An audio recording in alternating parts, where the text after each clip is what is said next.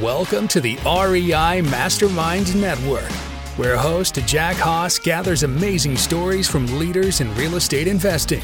In each episode, our guests will tell you what they're doing that works, what they've tried that failed, and best of all, you'll learn actionable steps to take your real estate investing to the next level. Now, here's Jack with another value packed episode. We have Matthew Ryan with us here today. Matthew is with re-viv, and you can find him and his team at re-viv. That's r e v i v dot com, And I'll make sure to have that link in the show notes. But Matthew, you and I are going to be talking about co-living and this as an investment strategy here today. So this should be an interesting one. Yeah, thanks for having me. It's my pleasure. So I always got to start like how did you find your way to this niche?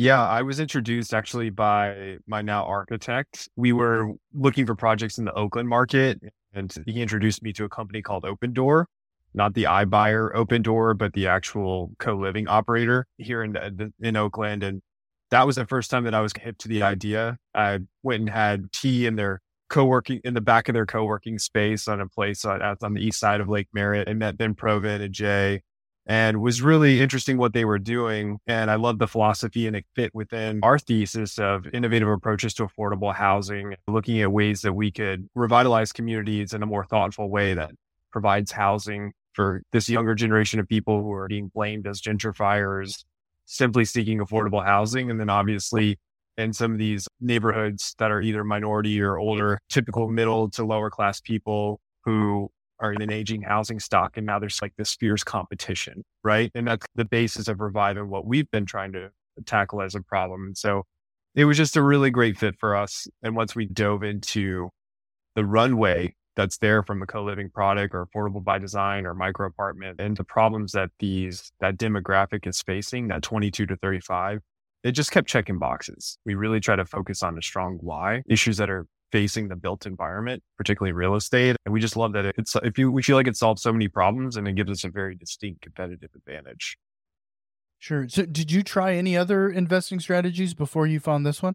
Yeah. So I, the first thing, first real estate project that I ever did was house hacking or just bought a house, rented to friends, did minor upgrades. I did that twice. I bought a foreclosed duplex an up and coming neighborhood in Charlotte, North Carolina, where I started my construction company. That's considered value add. And then I did a value add deal in Sacramento. That was an 11 unit apartment building. We really were navigating that value add strategy initially because it's a low barrier of entry and it fit within my construction experience and what I had done. The problem here in California is the level of rent control and how that kind of disrupts a value add strategy. We were trying to take a, sensitive strategy to that, focused on tenant retention versus kicking everyone out and bolstering rents we actually did that with our first value add project where we focused on a, a tenant retention model. So how can we keep the existing tenants while also pairing the much needed upgrades? And we were fairly successful. We retained 50% of the tenants in that 11, that 11 unit building, which we were really excited about. But, you know, to me, rent control, just the forced hand in a lot of that, it obviously helps solve some of the problems with respect to displacement, which I think is valuable. But in addition to that, when it comes to the real estate space, the value add market around the time that I started, like 15, 16, 17, it was already starting to get be an incredibly crowded space and very mm-hmm. difficult to find deals. And so it was around that time that we really started looking at co-living as a product because it was neat, it was still new, and there wasn't a lot of people talking about it or looking at it. And so that was I think that the key thing in any real estate investment strategy is trying to find if you. I think there's an old saying I forget who said it. When you find yourself in behind the herd, go the other direction, and that was very much where we were at on the value add strategy. So, are you primarily acquiring single family homes and turning them into these multi living? So that was the original purpose. Find a 2,500 to 4,000 square foot house, Victorian, obviously something with some architectural distinction. And in Oakland, there's no shortage of those. And using things like ADU laws, which we have here in California, you're typically doing structural retrofits. That's very common in earthquake zones. So you're always looking at an opportunity to get towards what we considered a four to 6,000 square foot house with 10 to 16 bedrooms. That was what we launched our initial strategy. And that was taking a page of some of the early successful properties that Opendoor had renovated and done on a small scale mm-hmm. for co living. And then we were also looking at some industrial warehouses that we could do adaptive reuse have a mixed use component. There's a lot of industrial buildings in Oakland market that that kind of fit that bill, that 6,000 to 12,000 square feet. We're getting to 12 to 50 bedrooms. You could utilize elements of what Oakland has a, a live work code, which is basically paved that way for converting these industrial buildings to residential. And so that was our core strategy. That was what we focused on for about 18 months. And we launched an opportunity zone because Oakland had a lot of opportunity zones. And because we were, these are very heavy value add projects, we could hit that 100% basis improvement on ozones. We're like, man, this is, this is going to be great. Like we're going to, we're going to hit a really strong cash on cash return, which you don't typically get in multifamily and West Coast mm-hmm. markets. But that was my first big lesson in real estate was, and we actually did it retroactively, of course. We were really struggling to get deals because the market was extremely competitive with fix and flippers on that smaller product type. And the, we were just a little bit off. Sometimes we are like 150 grand off and you're closing in seven to 10 days, no contingencies on these deals, right? With fix and flippers. And the thing that we realize is a lot of those guys, they're not really taking outside investment dollars. Some of these guys are pretty small shops and gals, and they're just running their profit margin into these deals. When you really configure everything, it's like they're not making 18% GC profit and then the 20% real estate profit, which is standard in the industry, or 15% mm-hmm. for fix and flipping. They're melding those two profit margins together and making decent money running a couple crews doing three to four projects a year. But even though we were able to get a higher density and rent per square foot, we were like still butting heads and missing out on these deals. In addition to that, when we started, we're like, man, why are we, we're not getting enough deal volume. That was the other thing. Um, once we started looking and pulling past sales history and looking retroactively, we're like, man, there's just not enough volume to sustain this. That I've heard tons of different discussions as to how many deals you got to look at and make offers on, right? Let's just say out of out of 20, you might write an offer and get really close to negotiating on two, right? You, you, two of those, you don't even know if you're going to close because how many of you you get in due diligence and something spooks you or doesn't look right or you can't negotiate terms. And that was the big, the other big lesson for me. And I encourage anyone in the investment space is if you're looking at a particular product type and you've got access to that data, don't just look at what's out there and what can I buy. Look, run a report 18 to 24 months backward look, thumb through those deals and really look at how much deal volume you have. And then you can really start to understand, hey, am I going to be spending my fighting over a very concentrated market of deals? Or are the deals that I'm looking at plentiful enough that I can just maybe scoop up one? Because as we all know, sometimes all it takes is one deal to really get kicked off and going. And so that was the issue that we ran into. And we, of course, kept going after that model. And where we really got a lot of success was post pandemic when we the last two purchases that we've done for value add projects were actually residential buildings that had been converted to law offices or office, sometimes operated not within the updated planning use. And we're going to be converting them back to co-living. And so that was, and because of this under $5 million office market, that because of work from home, an aging demographic in those, that office space, a lot of these people are legacy owners and they couldn't sell their buildings they had substantial equity in these buildings, both owners actually that we purchased mm-hmm. them from. And so we were actually able to get in there and, uh, on a basis, including our improvement basis, get in a really low basis relative to call it a two to four unit or four to six unit multifamily building in these areas. And that's how we got started in our first Denver deal and our Sacramento deal. And I still think it's an interesting opportunity for us from a co-living perspective. We're looking to more ground up. This is for us to prove, continue to prove ourselves in this next phase of our business, continue to build out a track record, build to suit co-living affordable by design projects is effectively where we're going. Sure. Okay. So it must have been interesting. You, you're essentially buying these. You gave a couple examples there, buying these couple places from lawyers. Did you yeah. find that transaction just as easy as any of the others, or was there you're dealing with lawyers as a seller? Yeah, one of them was a lawyer. The other one was a professional consulting firm. Honestly, the transactions were fantastic because both of these buildings were actually historical, which oh, sure. for those of you who are looking to do a value add project, I wouldn't recommend taking a historical office building change of use. you got to be careful. It's definitely been a humbling experience, but I always wanted, ever since I was a kid, I was just fascinated by historical buildings. Like I've always had a love for these things. And so I'm, I'm getting my hard dose now. It's, but anyways, so yeah, they, these guys love these buildings. Like the guy I bought the building from in Denver, he moved across the street actually in another building that the very famous Denver architect constructed. He constructed our building and then constructed one across the street. He's renting an office. He'll call me. He's we've had lunch together. He's invited me for ski passes for for my kids if we come out. He's like the, he's also like one of the warmest, most hospitable people I've ever been around. Ricky, if you're if you happen to be listening, I bet you will. We love you, man. You're awesome. And then the other guy, Matt, who we bought our building from in Sacramento, we were talking to the broker and the broker's assistant, and they were like, "Yeah, like Matt, like almost broke down in tears, like at the closing table, because he just loved this building so much." And it was just, it was a really fantastic transaction in both both situations, and, and I think it's just because of the historical element and the fact that these guys operated their offices for 10, 15, and I think with Ricky's case for 20 years. So it's like a really, mm-hmm. it was a very like intimate connection that they had to the building. It was still very transactional and they were still just amazing people to deal with, to be honest. I was really lucky, to be honest. What you mentioned earlier, maybe you just need to clarify that for me. Uh, so you're talking about ground up now is what you're focusing on. Are you building these from scratch? And what is that? What does the footprint look like today? You mentioned four or 5,000 square feet and a ridiculous yeah. number of bedrooms. What are you building or what are you doing right now? So, Denver project is going to be our proof of concept in Denver. We're still a fairly small boutique developer, right? We're still growing our LP base. We couldn't go out and raise five to $10 million into a ground up development project. We could, but we'd have to joint venture with something. We just don't have that experience on a value add. And development's very different than value add, right? So Denver is cool because the office building came on a 15,000 square foot lot. So that facility is going to be nine just nine bedrooms, fairly small, but a unique building. It has a very cool nature element to it, of course, built in 1886, historic landmark. And we are actually parceling off a lot next door because again, it was on a 15,000 square foot lot. And that was another niche of that transaction. That was like that piece of that real estate puzzle that no one was looking at. And we're going to be developing a duplex next door, 4,000 to 5,000 square feet. We may rent it as co living. We may build it to sell it or condo it. We'll see, all based on how pro forma rents fall next door. So that's number one. Sacramento is an 8,000 square, 8,500 square foot office building. That will be 21 co living beds.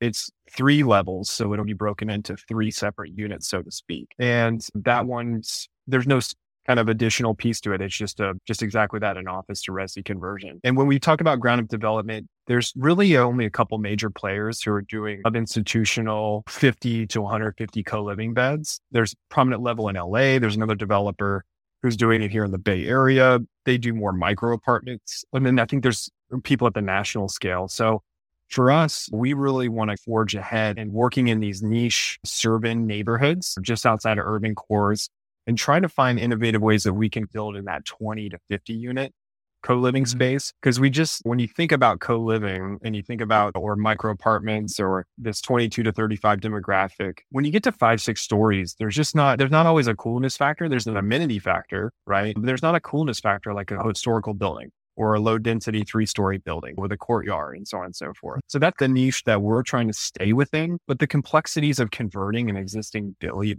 existing building and a heavy renovation of 20 to 50% of the value back into it, it really pushes a lot of GCs. And at the end of the day, it's like, you really are better suited just doing ground up construction at that point. Build mm-hmm. the suit and you can mix in a traditional multi-family product, studios, one bedrooms, two bedrooms, three bedrooms, in addition to your five or six bedroom co-living unit, right? Where you're furnishing the areas and so on and so forth. And so that's the broad vision for us. And that's just, we're using these value adds to continue to build out our track record and experience in handling complex projects, navigating portions of real estate transactions, small scale develop to prove that we can be an effective developer. Sure. You mentioned a couple of uh, areas of the country that typically, if somebody was getting into fi- single family home investing, they may make a hard go of this, but you're doing this with multi with in with this type of model. What type of returns are you seeing, if you don't mind me asking, on on, yeah, on absolutely. this? Because, like I said, it just wouldn't be possible otherwise. Yeah, so we are targeting when we underwrite, it's a minimum 14% internal rate of return threshold with at least a four to six percent cash on cash stabilized at year five. That's what we're trying. Just a hair below a, a two x equity multiple net to investors, so it could be one eight to two, and that's with a little bit of fudge factor. Okay, so when it comes to underwriting, it's got their bag of tricks. I typically fudge factor cap rate 50 to 75 basis points. That's a pretty big swing. I'll typically fudge factor my refinance rate. And then I'll typically come a little low on rents. And then I never pro forma rent growth above 2%. Just never do it.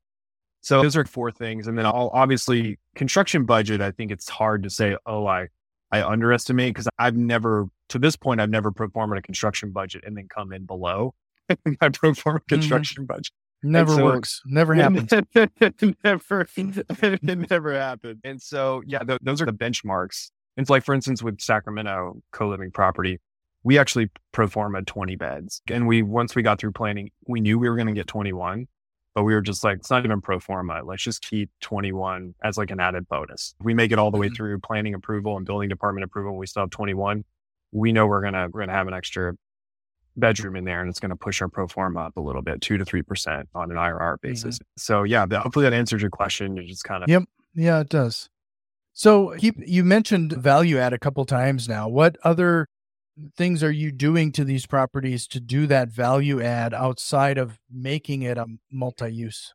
Yeah, yeah. It's, we're piggybacking off of a an existing Craigslist model, roommate model, where, where people in high density urban cores will get a three, four, five bedroom and sub it out to various roommates. That's to me, that's how co-living started and even beyond where Craigslist existed, right? People have been piling into larger format apartment buildings with kind of unknown characters or friends and so on eh, for decades, right?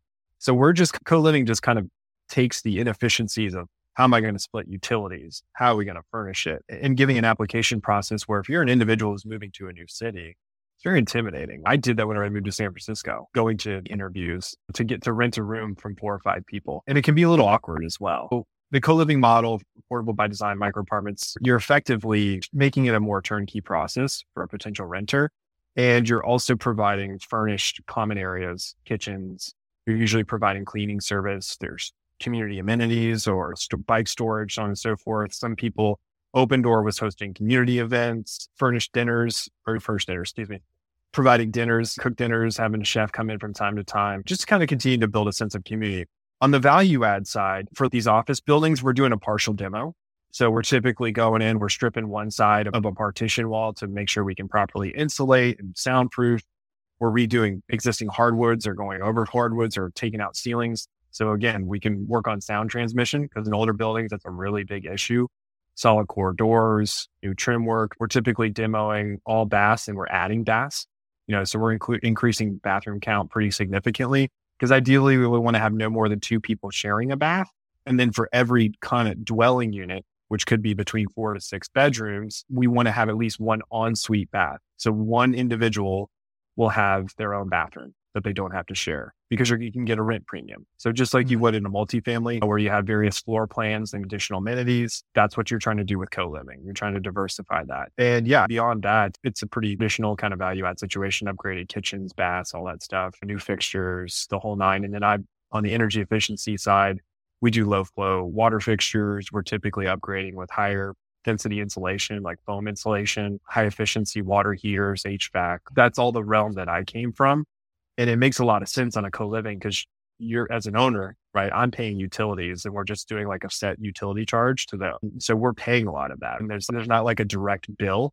And that was the one thing we always understood in the inter- energy efficiency game is when someone else is paying the bill, people have a tendency to not care as much, right? As far as turning off lights and using water. And so by implementing those, we can reduce significantly reduce operating costs as well. Sure. Okay. So I suppose this, especially you talked about a lot of energy efficiencies. That's probably particularly of interest in these older historic buildings. It's especially challenging. We, when I started my career in construction, that was a primary focus. And we started even doing research projects with a nonprofit down in Charleston, South Carolina. So I was down there on East Bay Street in Charleston and these beautiful Victorians doing these energy audits and looking at the complexities of how do we make this house more comfortable, improve air quality, subsequently improve efficiency as well as durability. And so I got a quick dose. And my business partner at the time had spent a lot of time working in historical structures, literally doing full gut rehabs of, so rehabs of them in Charleston. So that was a really cool experience. And yeah, I think it paved the way for what we're doing now, where you can thread the needle with these buildings without kind of chopping them up too much and really starting to open up cans of worms with full on gut rehabs. I just, I don't think it's really necessary. And a lot of these commercial office buildings, they've made substantial upgrades and improvements to them because they've been using them for quite some time as an office. So, can you talk a little bit about the process you go through in placing new residents? Yeah, it's typically done by an operator, right? We are going to self perform on these initial co-living projects that we have Open Door, some of the smaller operators. We, we've already talked with a few people. I think some of the larger operators like Open Door and common they really won't do a market or a property until they can get up to 50 to 100 units because they're trying to reach a level of scale with it. But yeah so a lot of it's just going to be a traditional leasing process right? Landing page website 3d modeling basically trying to create a very seamless process for tenants where they can view a particular unit without having to go to it. And then we'll have placement agents or like an on site person as well, who's going to basically be doing tours with everyone, interviews, so on and so forth. And obviously, as you're placing a bulk of your tenants, say you have three or four people, the interview process becomes a little bit more scrutinized as far as bringing in another individual and analyzing mm-hmm. personalities. And that's going to be, it's an inherent challenge, but obviously our idea our goal in Denver specifically, and hopefully in Sacramento, is to reach full scale. We can push off the operating side of it to a sophisticated co-living operator. And we're also in talks with some some European co-living operators. I have there, there's a pretty there's a pretty uh, well documented process. I have Guy Perdrix, Art of Co-living here that I'll give a shout out to Guy. There's there's even software programs right now being developed in Europe for co-living operators. So there's a much more experience and depth of knowledge that exists because this is an existing marketplace in, in Europe and well developed. And so I think we're confident in our ability to navigate those nuances. But yeah, that's our goal is to do it and then hopefully hand it off because I don't long term, we don't want to be a property manager. We just want to be a developer. Yeah. I have a couple multifamily properties and there's always drama even in those type of scenarios and in those type of communities when you're in a co-living space i'd have to think that's amplified to a certain extent. How do you the existing residents involved in picking their next roommate if you will?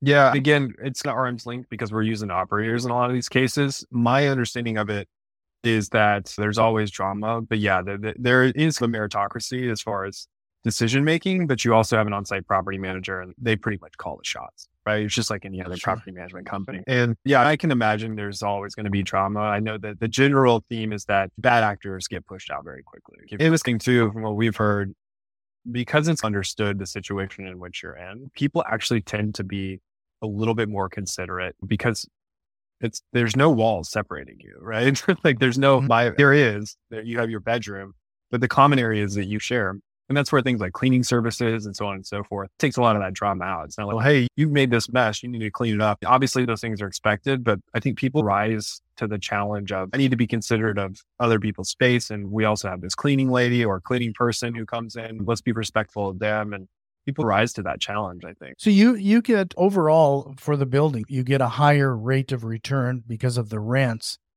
because of these other amenities that you're providing, whether it's cleaning service or a cook on occasion and a few other mm-hmm. things, is that allow you to charge a premium as well? Like the some of the p- residents, they just don't want to clean and they don't want they just still pay extra for that type of thing.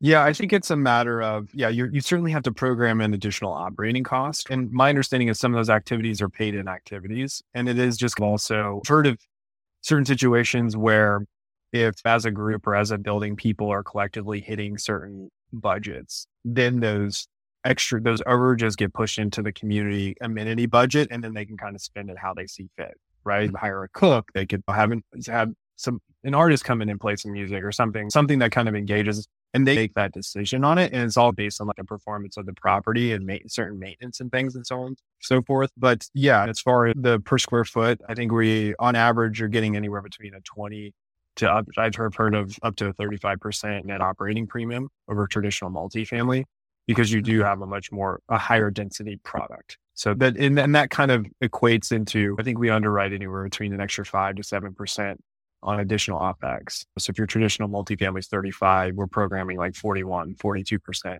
sure. uh, on operating expenditures. Okay. No, that makes a lot of sense. So just to remind everybody again, head over to re-viv.com. That's R E V I V.com. Uh, learn what Matthew and his team are doing over there. Matthew, this has been a very interesting conversation. We could continue to go down a variety of avenues because I'd love to understand like some of the opportunity zones. You're dealing with commercial property. I'm sure you have to do some rezoning of those properties and we could just mm. keep going and going. But um but before I let you go, you're first of all, you're always welcome back if we want to deep dive into some of those other topics. But I was going to ask you a few rapid fire questions, if you will, just to get a little a know a little bit more about you. So first of all, you have a ton of instruments behind you. How long have you been playing guitar, violin? Yeah, lately?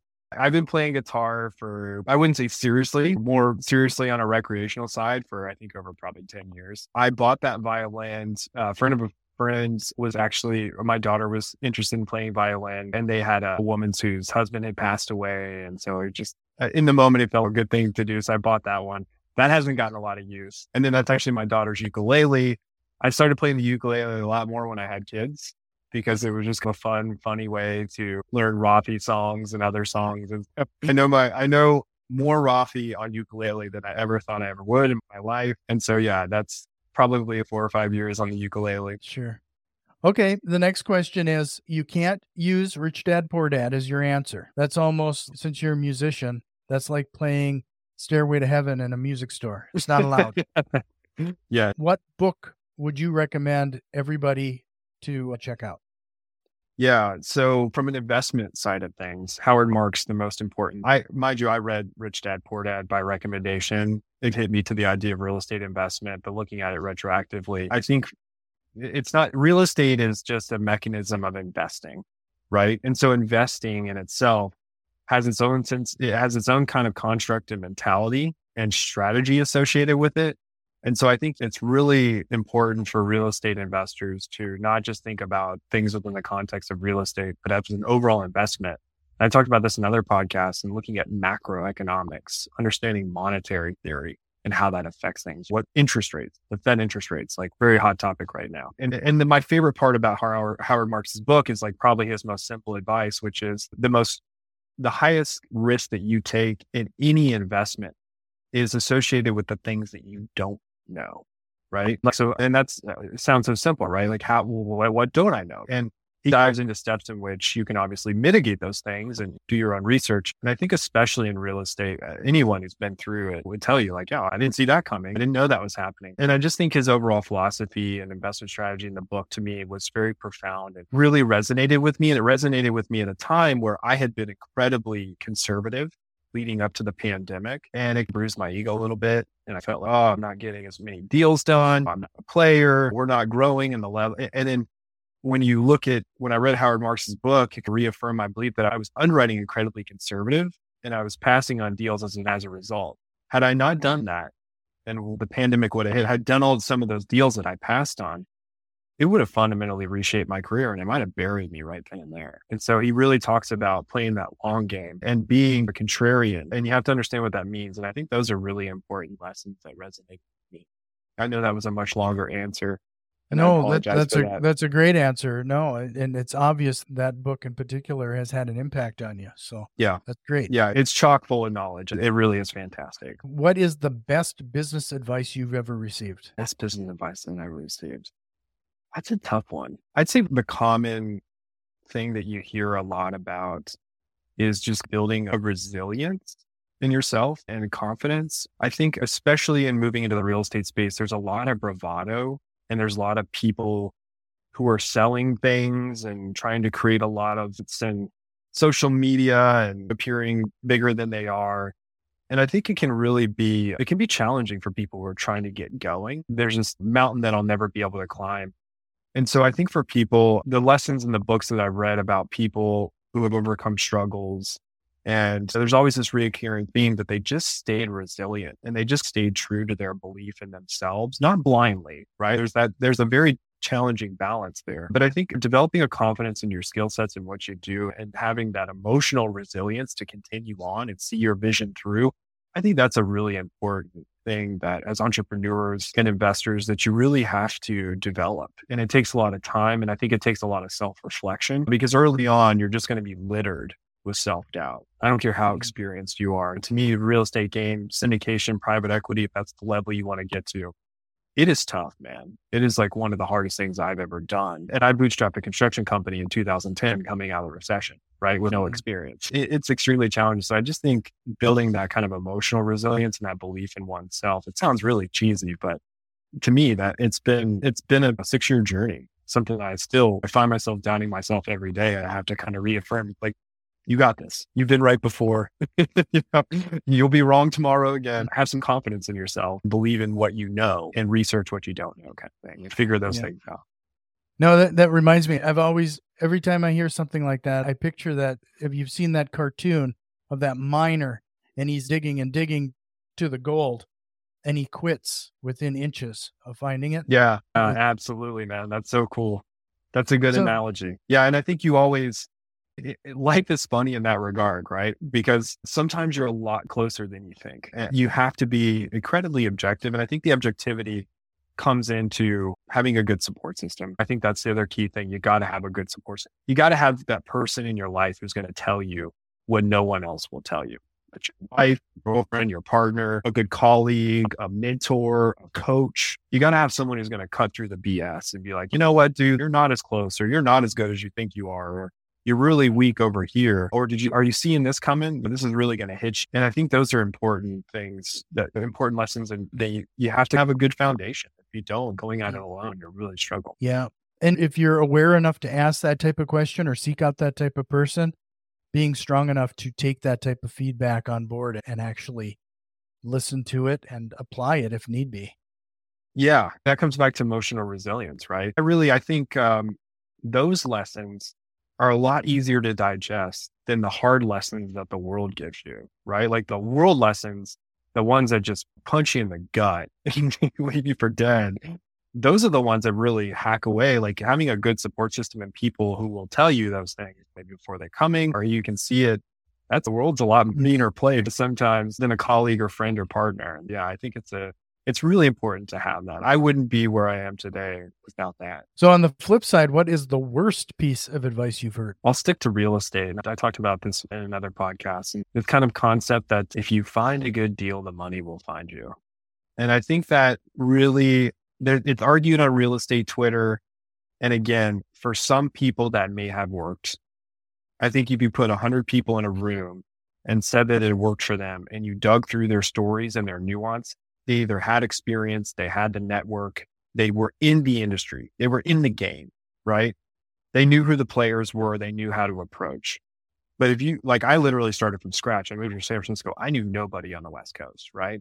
I had, I, and I'm still trying to build a network. The network that supported me in my capital structure was literally my family and friends in very small increments. No, not even as equity, as debt right? The worst, the worst kind of equity, so to speak. And I think that's just a bunch of nonsense. And I think it lends people to take unnecessary risk in trying to get deals teed up. Yeah. I also mentioned like your due diligence, you know, however much time you have, which mind you, 30 days is not that long in the due diligence time frame. 45 days is even still cutting it. There's just so much to do and so much to uncover. If you're literally trying to scramble to raise capital, while doing it, while trying to do your due diligence, I think you're doing yourself a disservice. You're going to miss a mm. lot and you're just going to spread so much risk across the project that I think you're just going to get hammered. That's why to me, that first duplex that I did, it was 1800 square feet, 65 grand I bought it for. It's hard to mess up.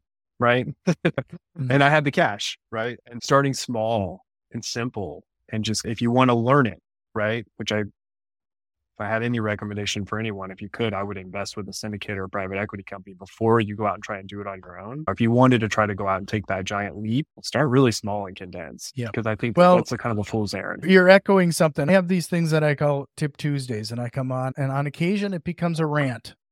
And uh, about a month ago now, I suppose, I went off on the whole concept of find the deal, the money will follow. I can't echo what you said enough on that. I think that's such lousy advice that I I still I I put him on the same I put it in the same category as the concept of real estate investing as get rich quick.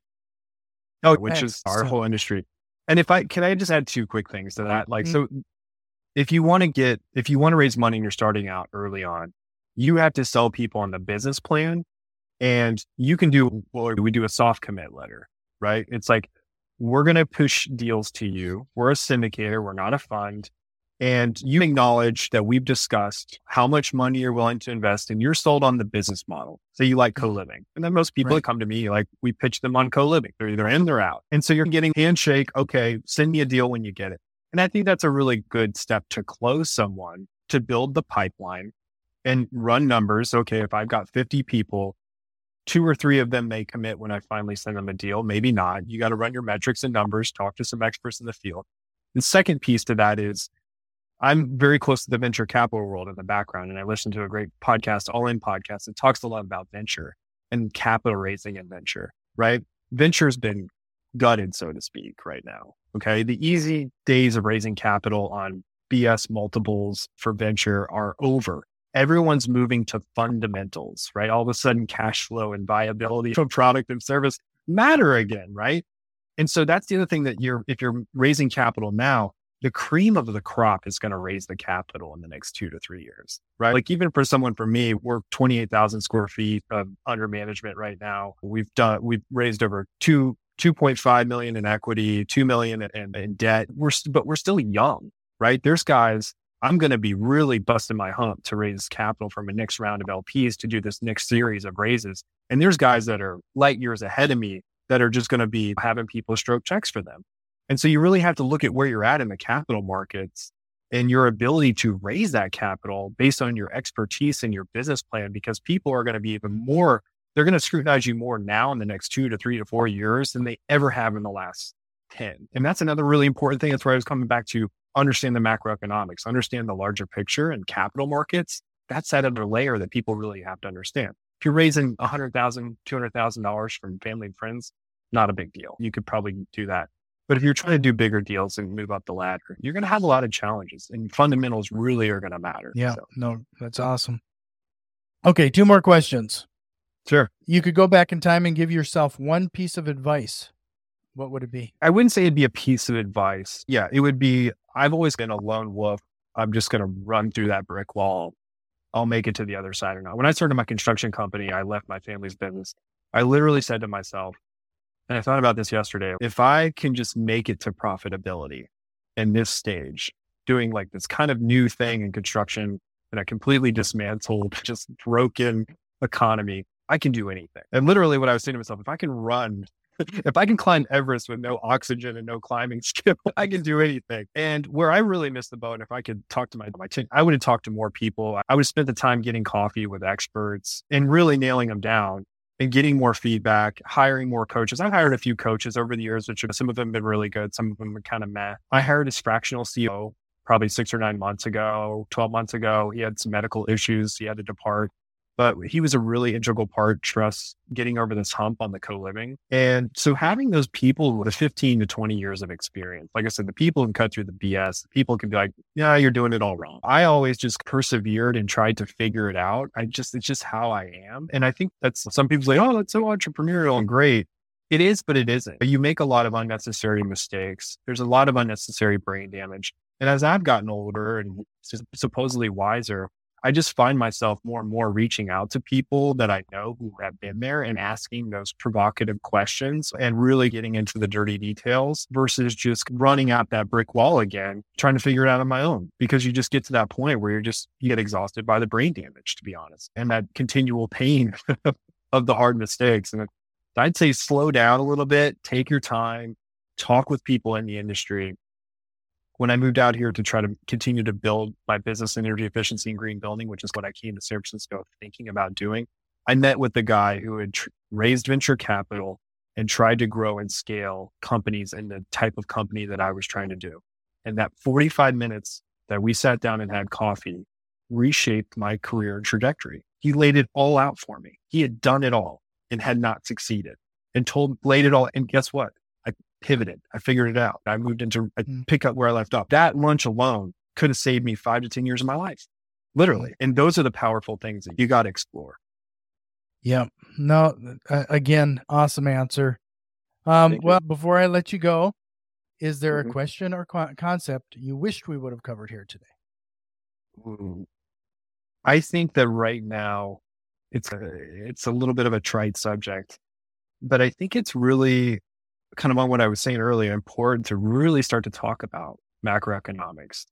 Think about where we're going with interest rates, how that's going to impact the real estate space. Rents are at an all time high. You've got very supply constrained markets, but rent growth can't go much higher, can it? We don't know. And so I think in real estate, there's not enough conversation around these larger topics that are highly nuanced and a little bit difficult to understand, but really not that difficult. And I would encourage you, mm-hmm. if you, we want to wrap about it and go through it, I don't think I don't see it covered enough in real estate enough. And I think those are the subject matter that I enjoy because I've also totally nerded out on that stuff. I've I'm probably one of the few people I know who's actually read like Ben Bernanke, Fed Chairs. I read his book. It was it'll put you to sleep. oh, I'm sure. Yeah. But I've been I trying to get through Thomas Sowell's some of Thomas Sowell's books too on economics, and yeah, that can get a little yeah. Oh man, it's mind numbing. But it's really important to understand, and I think it's important to understand those things. And I'd say that'd be a cool subject matter that I'd love to come back and talk about, or press your yeah, press yeah, any real estate people on because I don't think we talk about enough in the industry. I think it's a it's a really important topic that people need to understand from a risk mitigation perspective. Yeah, we have to. We're putting our heads in the sand if we don't realize that we can turn on a dime when it comes to increasing rents. Stores and corporations can turn on a dime and increase prices on goods. The one yeah. thing that is a far, far trailing indicator is that people's take home pay, that unfortunately isn't increasing at yeah. the same rate. And it's going to make things really hard. Yeah. And what we've what we did with modern monetary theory and zero interest rates, right? We just replicated what Japan has done and the European Union has done for the last 25 years. This isn't a new experiment, right? It's a new experiment to the United States, right? Since going back to the global recession, even right. beyond that, 2005. So we're really in a new stage as far as where we go, right? The first time that the Fed has raised rates at this level in however many years, 15 years, 20 years, I think, mm-hmm. or maybe no, 10 to 12. And we're still below historical rate. That quick job, you know, it's going to have an impact. And we've yeah. never faced inflation as well, right? That's, you have to go back to the Volcker days, right? Of the 80s and the, in the late 70s, which, so those are the things that I think are interesting that don't get talked about enough. But it's a really challenging subject, right? Yep. Yeah. We could, yeah, we could do a whole episode on that. I really appreciate your time, Matthew. One more my time. Pleasure. re-viv.com, R E V I V.com. Please take a second, click on that link in the show notes. But really appreciate your time, Matthew. Hope to talk again really soon. My pleasure, Jack. Thanks so much for having me. Have you learned at least one actionable step to incorporate into your real estate investing? If so, please consider returning some of that value by leaving a positive review, subscribing to our YouTube channel, or joining our growing network on Facebook and Twitter. You can find links to all of our social media accounts in the show notes. See you next time.